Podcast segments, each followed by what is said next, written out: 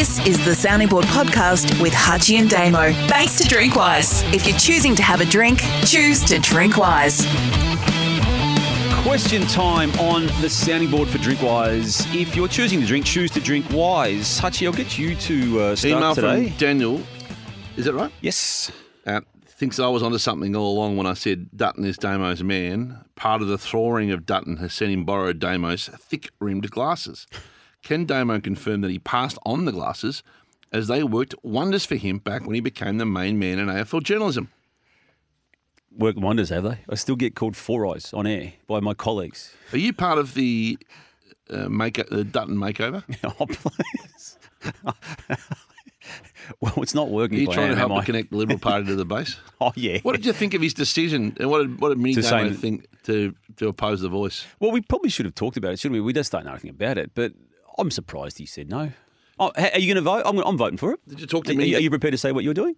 I haven't even haven't even Oh, consumed enough media, and I can't imagine I would be um, offering a public view on it if I was. But I'm I- happy to. I'm Yep. voting for it. I think most people. Well, I don't know if most people will. It'll be really interesting.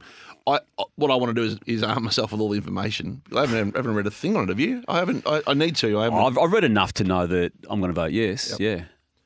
The I'm, all for political differences, and I've said this in the past. Um, but when it comes to this issue, I, I don't know whether that's the one you want to go down. But back onto the thawing, that they're in a. This is fair to say they're in a fair bit of bother, aren't they? That particular party at the moment. yeah, it was politically um, outrageous to oppose it. I think. I, I can't imagine there is anything in there that is opposable. To be, I, I haven't Yeah. just haven't read it. That's why I'm Even if you remove the, the voice from this conversation Yep. and the, the, to back to the Daniel question um, about the the thawing, um, I, I, I personally don't think So when- it's when- Peter Dutton When you, you would have is the reason for you it. would have seen Mini Damo over Easter. Did you I say- did actually. Did you say to him, "Hey, mate, what's going on?" I said to him when I saw him, I said, they basically said, How you going? Yeah, yeah, good. I said, Big couple of weeks? Yep. And that was the extent of our political conversation. Really? Yeah. and that would be all I'd get, and that's You're- all he'd be offering You're, to. you're Anyway. quite brilliant, Shane. Yeah.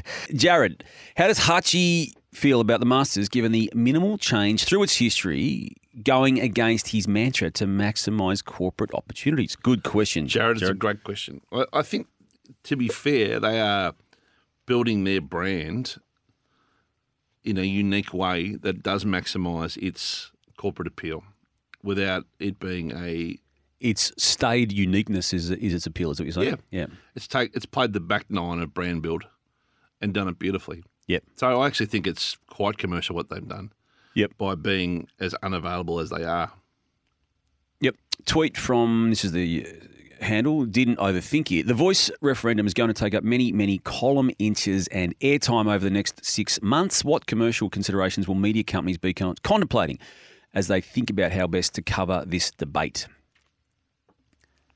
There will be ads attached to it, both yes and no components. Yeah. So, so th- th- Well, there's one commercial component you, I can think if of. you read the advertising commentary in media, which is on the public record, I think there's been a very inactive federal government advertising wise in recent times, and that has been a challenge to media that rely upon it on scale, Yep. like bigger media than us. And so I suspect that there'll be um, quite a bit of federal government advertising I would in, the- imagine there in would the be. market at Yes. the time. And there'll be a fair bit of, I'd think, advertising um, in opposition to it as well. Maybe. Yeah, I don't think it'll be in the same sphere. No. And so that will no doubt be a consideration. Yeah, absolutely will be consideration, and and some of that sponsorship the- money will be will be uh, dependent upon editorial coverage. no, the- like a lot of advertising lot of most, are. most big media have got very independent users. no, they don't. I'd, I'd say the more.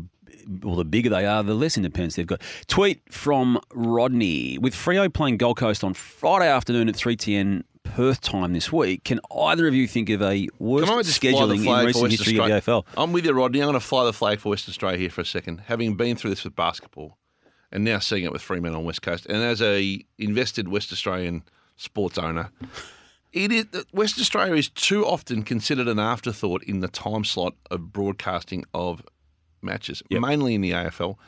So there's a with daylight savings ending, there's a I'm- two-hour difference right now. I'm talking about all sports, not our sport. And I'm talking about away games particularly. No thought or reference is given to what time that game ever comes back into Perth by the bulk of leagues, many, the AFL included, I think, from time to time. And, and West Australians deserve, where possible, not always easy with two and sometimes three hour time differences. Yep. A better go than this. Three ten on a Friday, please.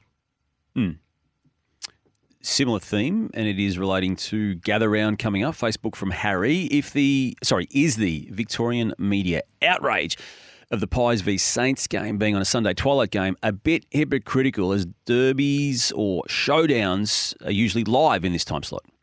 This game's going to be big though, isn't it? It's massive, isn't it? Yeah. Yeah. I've only caught up with this in the last 15 or 24 hours or so. Um, so, so some commentators, and I think they're valid points, aren't they? Um, ideal world, and there's no such thing, as we know, particularly when it comes to AFL scheduling. Pies v Saints right now, if there, if there was flexible scheduling, that would become, that, that's a massive game, isn't it? Now, I, I reckon it's still very, very good, and I love the fact that it's I in it Adelaide Oval.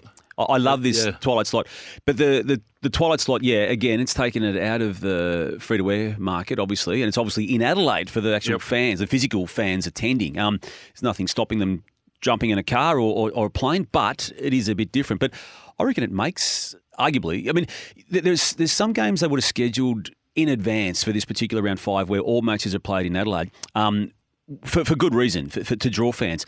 There's other ones they were thought, oh, Pies v Saints, how's that going to look on in round five when they did the fixture in November last year?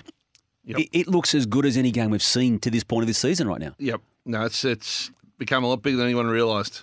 Yep. It'll be fantastic viewing or listening on Sunday. This is Up Your Alley, Hutchy, from RW on Twitter. Can we get your view on the microphone hold in presses? Get the microphones front and centre, push out the competition for top spot. Why is Channel 7 helping the Bulldogs here or vice versa? A bit of quid pro quo. Yes, I like it, RW. Screenshot of a uh, Marcus Bontempelli press conference, media Yep. conference.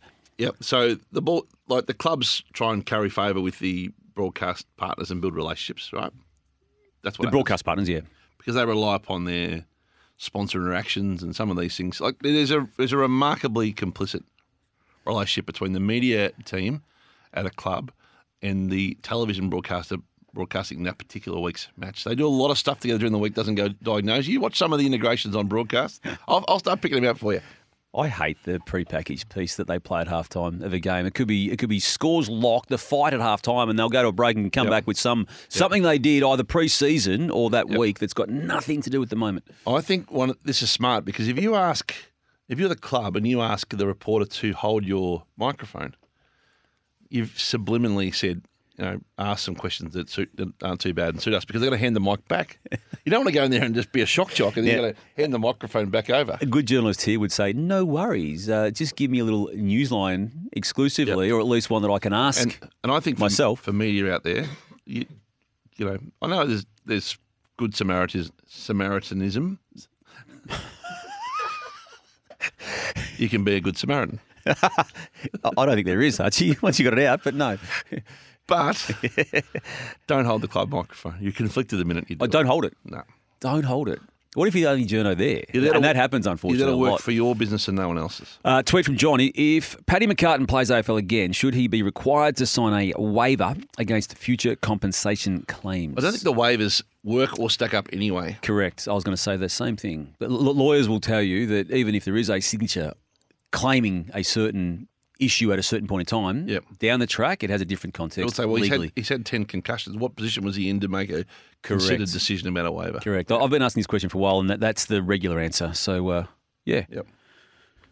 Okay, one to finish. One to finish. Let's go with uh, yeah, email from Josh on the back of your comments re Luke Jackson last week, and and that was in I think both reasonably critical, weren't we, of the West Australians coverage of you. If editors are changing articles so much that they no longer represent the journalist's original argument, at what point should an editor put his own name on an aggravating piece rather than allowing a young journo to be polled on? P.S. Love the pod. Bring the show down to Perth. okay. Um, it's a good question because editors, editors can get away with a lot in how they present a story to the public and knowing that they are not going to be personally copying it the next day. And I would say, Hutchy, I would say one or two over the journey have uh, thrived on that. Josh, it's a very good question. I'm not saying Anthony has. This has been the sounding board. Questions of the week for Drinkwise. If you're choosing to have a drink, choose to drink wise.